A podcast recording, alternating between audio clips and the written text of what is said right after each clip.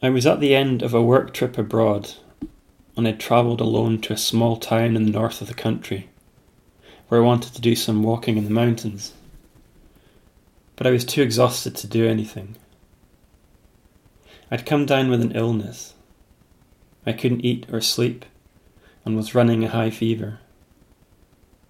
I'd also fallen, and worried I'd broken my wrist.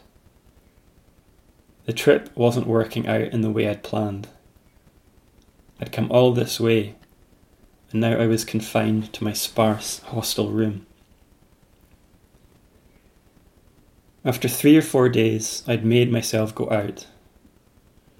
I was weak, nauseous, startled by the fierce sun, the mopeds whipping up dust on the dirt roads.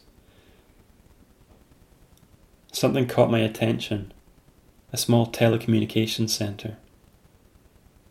I realised I hadn't checked my email in a week. So I wandered in and pulled out a chair by the desktops. I found a single email sent by the organisers of a writing competition I'd entered months ago. They had been trying to contact me all week, inviting me to a reading and presentation but my phone was out of service. I had been shortlisted, and I needed to call them urgently. If I didn't do so by the following day, my place would be forfeited. I was in another hotel room, in England, this time with my wrist in a makeshift sling, standing opposite a long mirror and practicing my reading ahead of the evening's event. I'd been racked with nerves on the train down, but now I felt oddly calm. The one thing I could control was my reading. These were my words, and they were the reason I was visiting the city. Winning the prize would be life changing, but I couldn't do anything about that.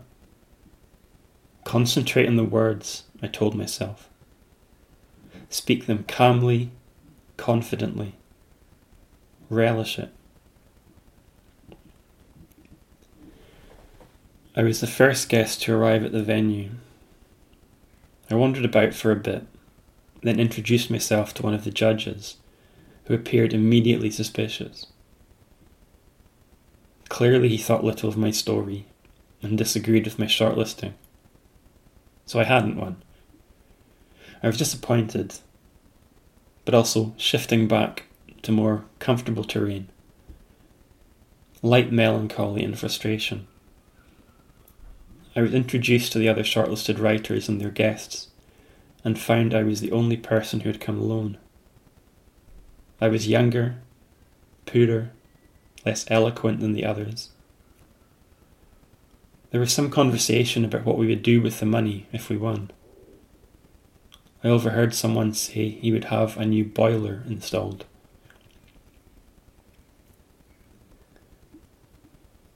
I was sitting by the front, and my nerves had returned. Think of the words, I said. Hold on to the words. I walked to the stage, read my piece into the light's glare, unable to see the faces below. I felt good. I believed in the words. I returned to my seat. The rest of the night was a blur. I watched myself return to the stage a second time and listened as I spluttered a stunned reaction into the microphone. I muttered something about a presumed monumental administrative error. This couldn't be happening.